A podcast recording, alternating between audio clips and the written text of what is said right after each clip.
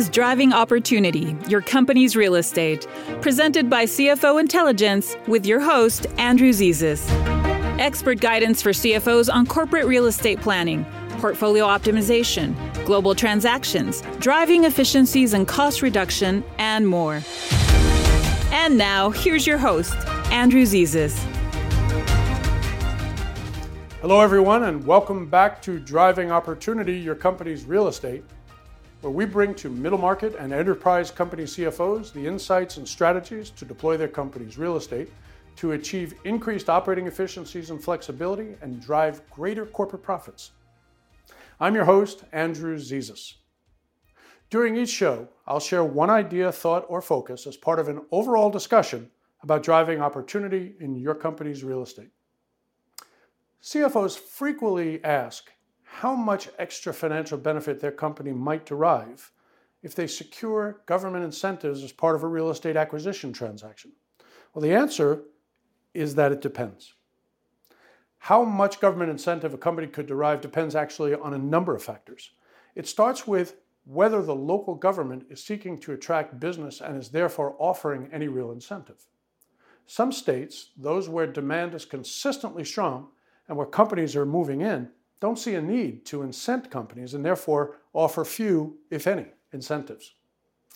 Assuming your company is considering locating within an area where the state or county or even local government is offering incentives, the next question is Does your company fit the profile of what that region is seeking to attract?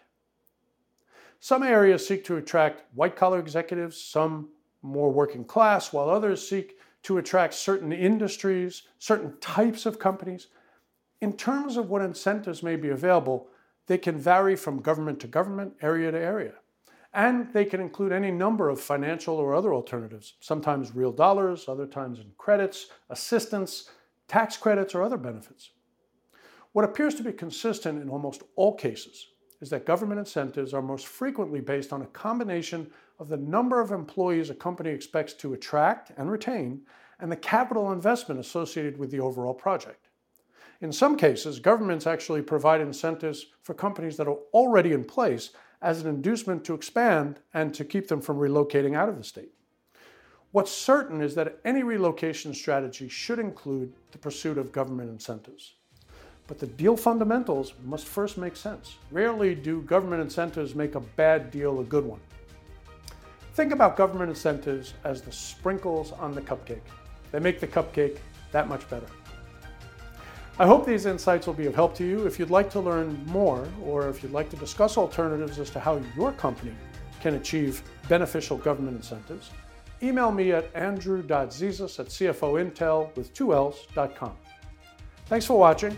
I'm Andrew Zezas for CFO Intelligence and for Driving Opportunity, your company's real estate. Thanks for joining us on Driving Opportunity, your company's real estate, presented by CFO Intelligence with your host, Andrew Zezas.